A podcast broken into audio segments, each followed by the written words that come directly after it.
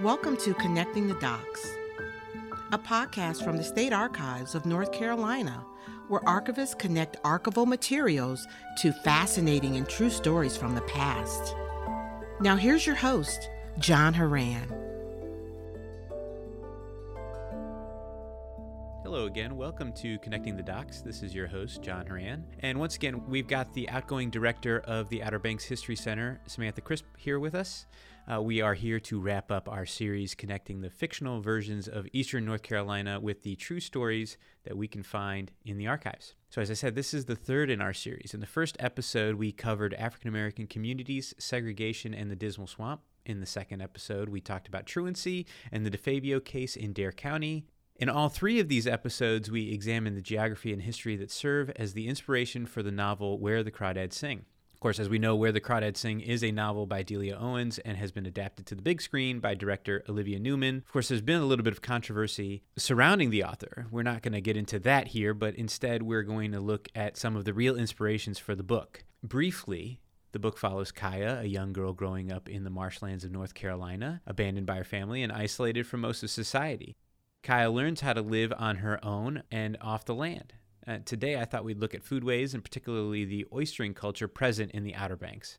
So, in the book, Kaya realizes she needs to make money for herself and begins collecting mussels to sell to local shop owner Jumpin, who pays her about 50 cents per bag. On the couple of dollars she earns from her mussels each week, she's able to buy gas for her boat and minimal groceries from Jumpin's.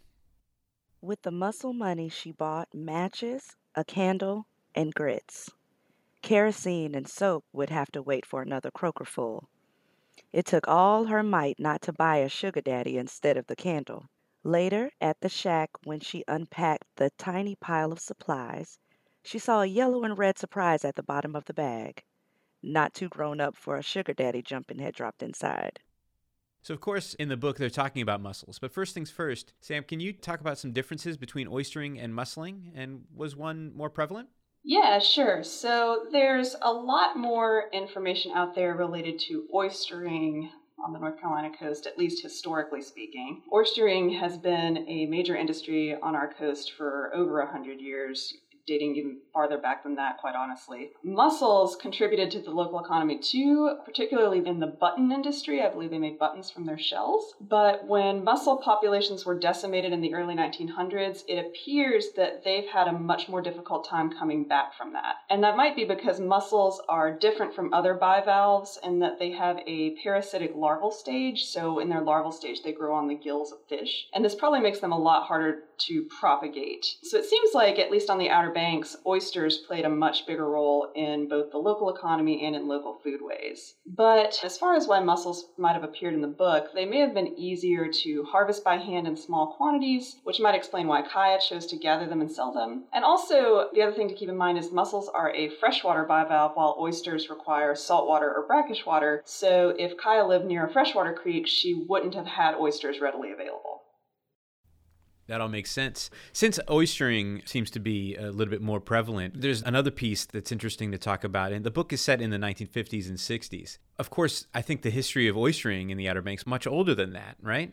Yeah, so I'll start off by saying oysters have always been a really big part of North Carolina's economy. They've historically represented a steady average of about 5 to 20% of the overall catch for North Carolina fisheries. And they've long been strongly associated with North Carolina's foodways, and they were popular even with the indigenous peoples who lived here prior to colonization. But prior to the 1880s, oystering, as far as a business opportunity, was actually not very lucrative. Oysters were traditionally gathered for primarily subsistence or to trade for other goods, sort of like how Kaya was doing, or to sell cheaply for fertilizer. They were primarily used for fertilizer. But throughout the early 1880s, the popularity of oysters in northern markets started to grow, and so did their economic potential. So by the mid 1880s, the oyster industry was booming down here. And this is partly because oysters were a versatile product that was being consumed by people from all walks of life. You know, rich people, impoverished people, any kind of person was consuming oysters and purchasing them. Yeah, and so that's a little bit about who's getting into the oysters. How about techniques for oystering? You mentioned commercial work, so is there a difference between hand farming and commercial work, or was it just that there's really no technique other than hand farm and they employed a lot of people? Yeah, so there's two. Uh, there's actually two kind of main methods of harvesting oysters, at least around this time, the 1880s, when we're talking about. And that was either, like you said, by using hand tongs or by using commercial dredges. So hand tongs were designed to be used by a single person. There were several different designs of oyster tongs, but they basically amounted to kind of a really long rake attached to a basket that you would drag along the seafloor to kind of rake up the oysters as you're sort of passing through on a boat. You could also use them while you were walking along the waterfront to harvest smaller quantities of oysters if you were just kind of, you know, gathering them for yourself or for a hobby. Commercial dredges, on the other hand, worked the same way, but obviously they were really, really big. Um, so they were much bigger rakes pulled by much bigger boats, and they could bring in hundreds or even thousands more oysters in a particular time frame compared to hand harvesting. And then during the oyster boom, there was a lot of disagreement over whether hand harvesting versus dredging was better for the state's economy. And this actually led to a pretty significant conflict known as the North Carolina Oyster Wars. I love the idea. I need to know more about what the North Carolina Oyster Wars are or were. Yeah, sure. It's a really interesting kind of moment in North Carolina's history. So, in the mid 1880s, like I said, the oyster industry was booming, and North Carolina conducted a major overhaul of its oyster laws and started crafting regulations to encourage local watermen to cultivate private beds and also to allow larger dredging operations to access beds that were in the public domain. The law also established a board of shellfish commissioners that was charged with conducting a survey of the state's oyster beds. And a man by the name of Lieutenant Francis Winslow was commissioned by the U.S. Navy to oversee this survey. So Winslow did this survey and determined that the North Carolina Sounds were an untapped resource for oystermen. And his report that he put out regarding this survey created a surge among both local harvesters and actually out of state dredgers who wanted to take advantage of the state's new kind of lax laws. So you're saying that these oyster wars sort of extended across state lines, it wasn't just within North Carolina. Yeah, exactly. So, like I said before, the market in the North was really powerful and there was a lot of demand for oysters. And so, North Carolina by no means was the only state sort of looking into this industry. And in fact, Chesapeake Bay oyster beds to the north, kind of off of Virginia and Maryland, had been greatly depleted due to overharvesting because of this big oyster boom. So, Maryland and Virginia oystermen began coming down to the Pamlico Sound here in our state to dredge oysters, both for sale and for breeding, at kind of an unprecedented rate. And unsurprisingly, uh, local watermen didn't really take kindly to this. They sort of became increasingly angry at this uh, major uptick in competition. So the state of North Carolina responded with a law passage again, they passed a legal restriction in 1889 that prohibited non residents from dredging in North Carolina waters. So oysters could only be harvested by non residents using the traditional hand tong method. And although North Carolina residents were still allowed to dredge, they did provide that sort of bullet point in there, the dredging season was severely restricted. So dredging sort of dropped off for. But the problem was that this law didn't actually provide for adequate enforcement of these new rules, and so out of state dredgers continued to poach oysters pretty regularly. It was very common out here. And so, one interesting thing that kind of grew out of this, Lieutenant Francis Winslow, who had recently completed the oyster survey that I talked about. As soon as he did that, he retired from military service and actually created his own private company, the Pamlico Oyster Company, so that he could claim a share of this North Carolina oyster boom. And a lot of the locals out here believed that Winslow had actually manipulated his position and used his oyster survey to kind of keep the best beds a secret so that he could lay claim to them himself. So there's um, some interesting kind of claims there. But one lo- location where oysters grew like in great abundance was off the island of Ocracoke, which is here in the Outer Banks, kind of the southern Outer Banks uh, in Hyde County. And by 1890, this area had kind of become the subject of an ownership dispute between Winslow's company and the local watermen who were still kind of hand harvesting there.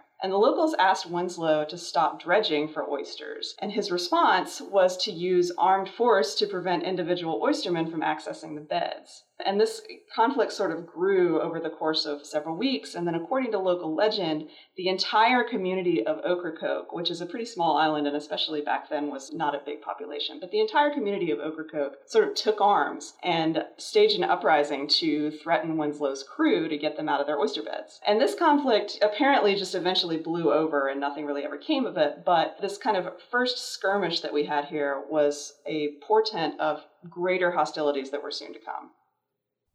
That's amazing. So there's a bunch that I want to explore here. I think the biggest piece is this idea that there's a small skirmish. So there's actual physical confrontations that are coming out. We got to talk about that. I want to kind of highlight this Lieutenant Francis Winslow for a second. It's fascinating to me that he would have said that it's an untapped potential. I'm sure the North Carolinians are looking around thinking, well, we're doing just fine here, buddy. So I don't know why you're coming down and saying it's untapped. So that's one thing. And then the second thing is this notion that he decided to benefit off of his own survey. I think that's really fascinating. So where are these sources coming from?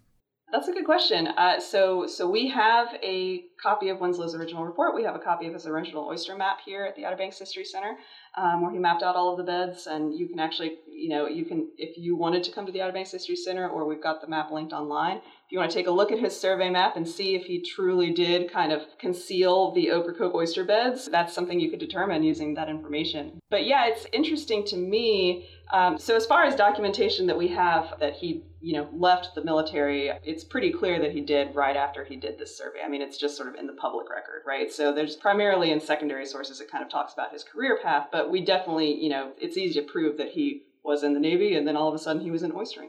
Um, and uh, and I, you know, I want to I want to make clear that I don't think he had, you know, he wasn't pushed out of the Navy by any means. It really was that he came down here, did all this research, and all of a sudden thought, man, this is a this is a market I could break into and have make a lot more money, and really kind of just left a you know a distinguished naval career to jump into this, like you said, what he called an untapped market down here. It's amazing. And so then he does this and upsets the locals, I'm sure, on a number of levels. And they use a phrase staged an uprising. Are there actual physical confrontations and skirmishes here? Yeah, it's difficult to actually determine that with certainty. so, um, so after this this sort of Winslow versus Ocracoke battle or non-battle, depending on who you talk to, stories about out-of-state oyster dredgers either threats of violence or acts of violence to locals, they started to kind of spread like wildfire. But the thing is, it seems like a lot of them were apparently exaggerated, or even some of them might have been fabricated entirely. Um, so, the kinds of claims that they were making, independent local oystermen said that they were basically helpless against these, you know, big bad Virginians and their big boats, their Winchester rifles, their 36 pound guns. They really made it seem like they were, if not openly violent, at least very hostile and implying that they were going to become violent. And then the other thing is, claims were being made that in the process of dredging with these bigger out of state boats, poachers were actually destroying nets that belonged to local shad fishermen. And shad was our other major commercial fishing product at the time. So they really kind of made this case of like, you know, they're killing our oyster industry, they're killing our shad industry. It's getting really bad out here. Y'all have to do something about it. And so finally, in 1891, the North Carolina General Assembly responded again and passed a new law authorizing Governor Dan Fowle to use military force to combat the poaching. So the oyster wars of the North Carolina coast, as we sort of call them and as we know them, really came to a head on January 21st, 1891. And that's when the steamship Vesper uh, departed Elizabeth City with a detachment of armed guards uh, with the goal of locating out of state watermen illegally pirating oysters in the state's waters and then driving them away. And meanwhile, the General Assembly issued a new, even stricter oyster law in March of 1891 that forbade dredging anywhere in North Carolina waters. So even for North Carolina residents, we couldn't dredge anymore. It also required licenses for oystermen, and it established a permanent position of oyster commissioner, whose job it was to just patrol the area and look, look for these poachers. And Governor Fowle's efforts did succeed in stalling the, you know, quote unquote invasion uh, by outside oystermen. And throughout the 1890s, oyster harvest started to decrease steadily. And I want to be sure to point out that we, you know, since you asked about physical confrontations and skirmishes, we have no sort of written documentation or written historical record indicating that violence ever escalated to the point that local watermen claimed that it did. But even though a single shot was never proven to have been fired during North Carolina's oyster wars, for coastal families, the takeaway here is that the conflict was all too real and very destructive and something they wanted to avoid. We'll learn more about the so called conflict and the response of the state government after this short break. Hey, I'm sorry I'm late. What are you looking at? Oh, I'm looking at the Western Regional Archives Facebook page. Western Archives? Yeah, the Western Regional Archives. They're in Asheville. They're a branch of the State Archives in North Carolina, but they specialize in collecting and preserving the history and heritage of the western part of the state. What all do they have? Well, they collect all kinds of things personal and family papers, organizational records, diaries, architectural plans, photographs. They really have a ton of neat stuff. Wow! Yeah, they even have the records of Black Mountain College. You know, that was that experimental school that operated between 1933 and 1957. Have you ever heard of Josef Albers? Isn't he that guy that painted the squares? That's right, he's the guy that painted the squares. He actually taught at Black Mountain College. That's so cool! Can anybody visit Western Regional Archives? Oh, they sure can. The archives is open Monday through Friday from 9 a.m. to 2 p.m. But the archivist there can help you anytime. They're super friendly and helpful. So even if you can't come by for a visit, you can call or email them. They're great. Great. Now let's get going or we'll miss our reservation. If there is an influx of, of out of state, and there must have been to have a response from the governor, right? I mean, there must have been at least some. You know, maybe there's not actual physical violence, but there must be some. I mean, maybe not to this level of, you know, Winchester rifles and large boats and 36 pound guns. I mean, it sounds like a siege, but it, I'm not sure that that actually happened. But there must have been something to have some response. And I'm interested. Do you happen to know? I mean, so that, that those the Virginians' larger boats, Winchester rifles, 36 pound guns. That's very specific. Is that is that something? You know, how do we know that those are the things that they mentioned? Is that something that was written in, and and you know in a letter and sent to the go- the governor, or the stories that are told? How, how how do we know that those things were kind of shared? Yeah, where you find this sort of documentation is in local newspapers at the time. In particular, the Wilmington, I think it's the Weekly Star, the Evening Star, is a newspaper that reported heavily on these oyster wars. And you'll see just sort of little snippets of, you know, not interviews exactly, but claims from local watermen who say things like that. So there's also been, you know, a great deal of, like I said, secondary research that's been done. We have articles and, you know, theses and things like that that were done on the oyster wars that traced these claims to sort of individual documents. So it's a little bit difficult to kind of suss out the sort of oral history from the actual history, or at least the written history of what occurred here. But you do, you know, there are accounts that you can find that indicate these sorts of things. Yeah, and you know, as you say, the, the, conflict was real because even if the impact was minimal in terms of an invasion, in terms of a siege from Virginia, at the same time created these new laws that are restrictive. And so you're not dredging anymore. And so you have to handpick. That takes more time. That's going to decrease the economy because you're not being able to produce as much. And when there's decrease in production, there's decrease in sort of trade, right? And so all of these things, they did influence and impact these coastal communities and these coastal families. And I'd be interested. I mean, you mentioned the shad economy. That fishery was kind of cut down because of this oyster conflict. I would be interested to see if there's research research or if there's other ways we can access that in the archives, you know, that you might know about, that we can talk about how the oyster wars did influence and detract from other fishery and economies of that kind of, you know, coastal region there. Yeah, it's not research I've personally done, but it definitely would be interesting to try and find that out. I know that the shad industry was approaching its own sort of decline due to overfishing at the same time period. So it would take some kind of teasing out to determine whether the, you know, the shad industry at this time was being hurt because of the oyster wars or just because there were less shad in the waters.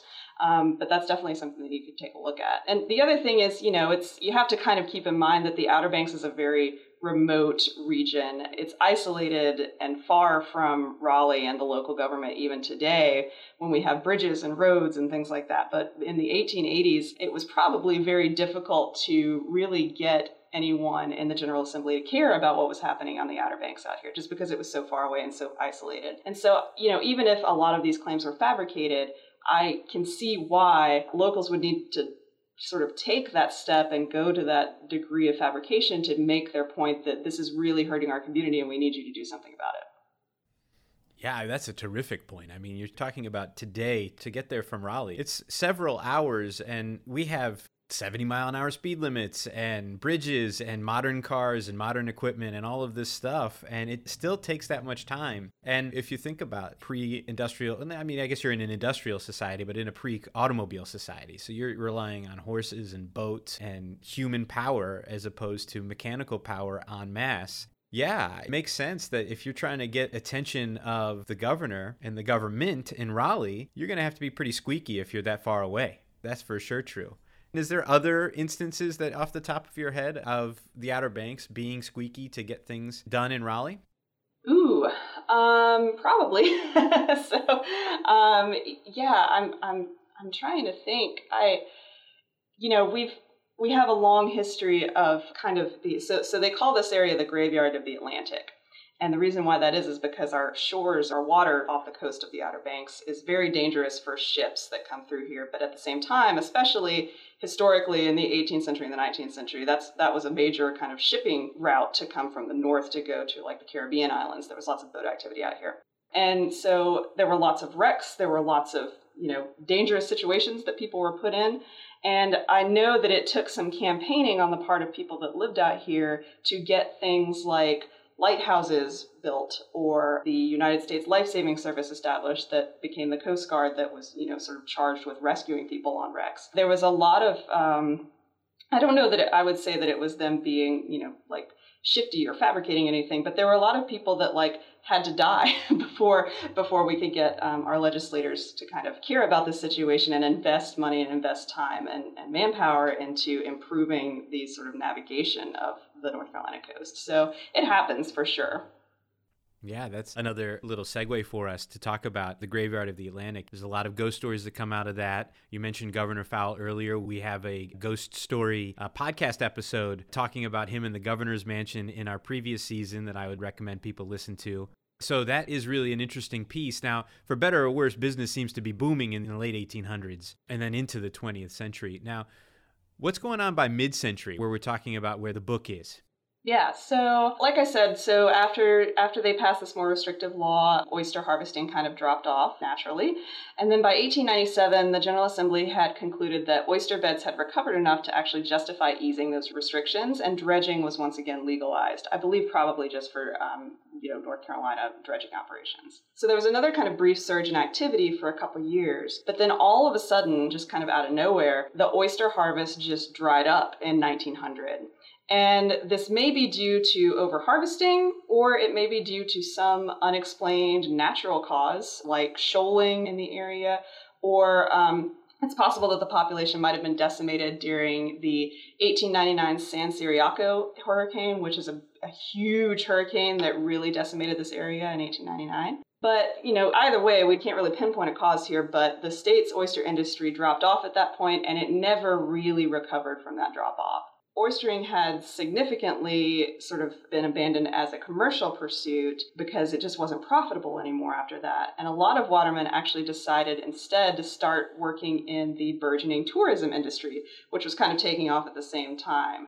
So, you know, especially in the 1920s, 1930s, 1940s, it became clear that commercial oystering wasn't so much a great sort of career pursuit anymore. But in the meantime, we were getting more roads, we were getting more infrastructure, there were more hotels being built, and tourism was really becoming kind of the new thing out on the Outer Banks. So a lot of people actually switched their focus to that to make a living. Wow. And that's what a lot of people know the Outer Banks uh, today about the with the tourism piece and all of that. Before we move on, I'd like to so you use the word shoaling.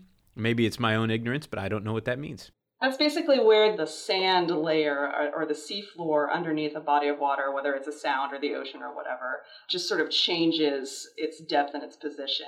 Um, so, in order for boats to be able to pass through a specific waterway, they need to have a certain depth of water kind of assured so that they can get through it. And, you know, obviously, if your boat is heavy enough that it needs to have, say, six feet of water to get through, if a storm happens and stirs up sand on the seafloor and accumulates sand in kind of a big pile or a big mound that suddenly creates like a four foot water depth, then you're going to, you know, run your boat aground trying to get to where you had previously gone to. So this, you know, and this, I'm speaking about boats, but shoaling this idea of like a changing, a constantly changing seafloor contributes to you know sort of ecological issues and problems with the local you know sea life population too because again they sort of oysters obviously cling to the seafloor they make their home on the seafloor. So if you know a big storm comes and, and pushes their all of their sand out of their traditional home then they you know you can't find them there anymore Yeah, either they don't make it, they move, or whatever, but they're not where you left them anyway. So that makes a lot of sense. I appreciate that explanation. And so we're talking about how, you know, the tourism industry has started to take off by the 1940s for sure and continues to today. But what about oystering today? How does oystering enter the culture? I mean, it seems like it's on a much less, in terms of scale, much smaller scale eh, than it used to be, but surely it's still part of the culture.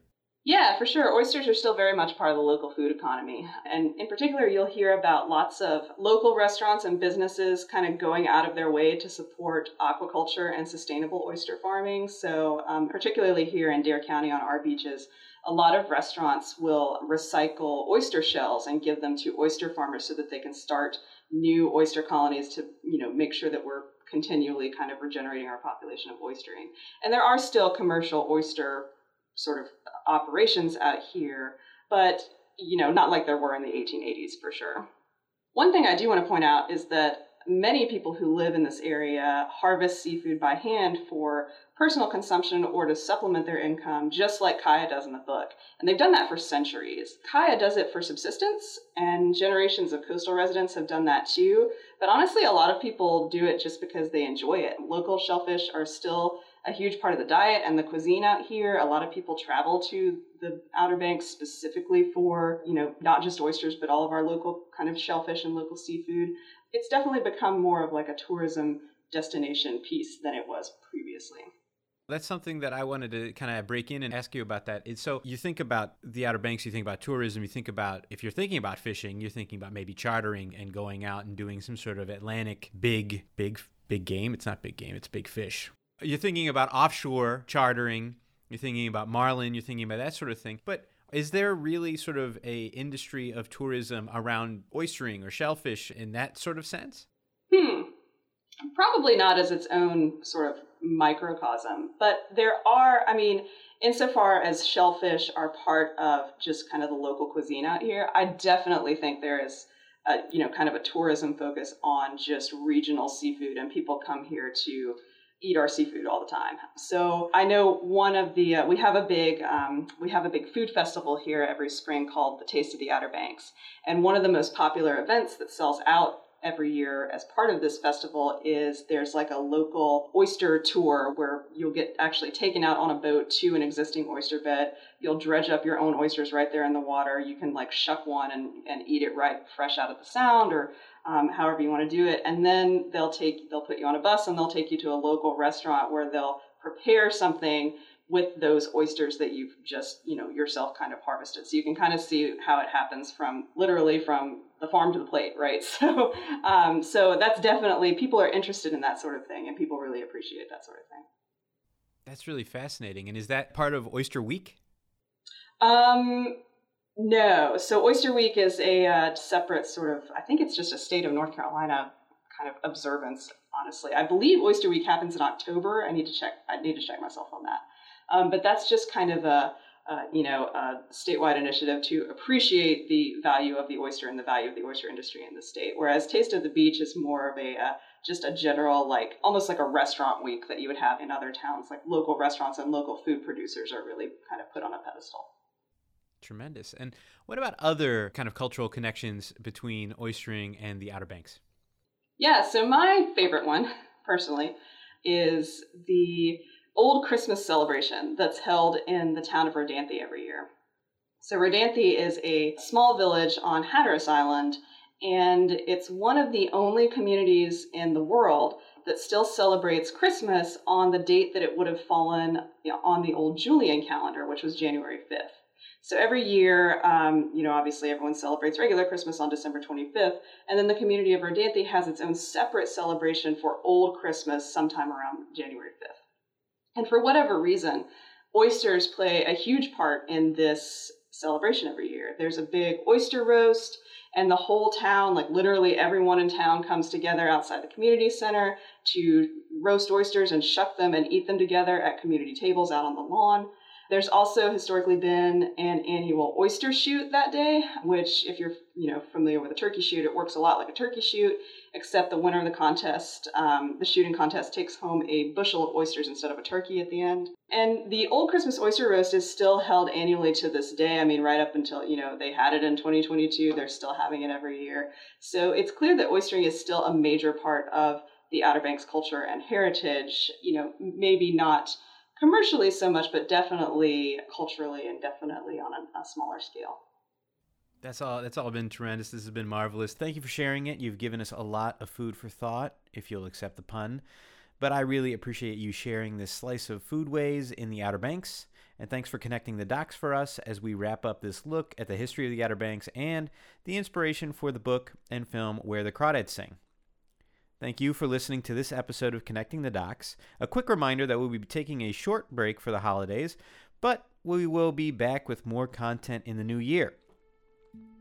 And thanks to our guest, Samantha Crisp, for our discussion today and for all of her work as the director of the Outer Banks History Center. She's moving on to bigger and better things, uh, and she will be missed. And then thanks again to our voiceover specialist, Tiana West, to our producers, Brooke Chuka, Shauna Carr, and Josh Hager, and finally to the voice you hear at the beginning and end of each episode, Judy Allen Dodson. Thank you. Thanks for joining us this week on Connecting the Docs. Make sure to visit our website, connectingthedocs.podbean.com, where you can subscribe to the show in iTunes, Spotify, Stitcher, or via RSS, so you'll never miss a show. While you're at it, if you found value in this show, we'd appreciate a rating on iTunes. Or if you'd simply tell a friend about the show, that would help us out too. If you like this show, you might want to check out our blog, History for All the People, at ncarchives.wordpress.com.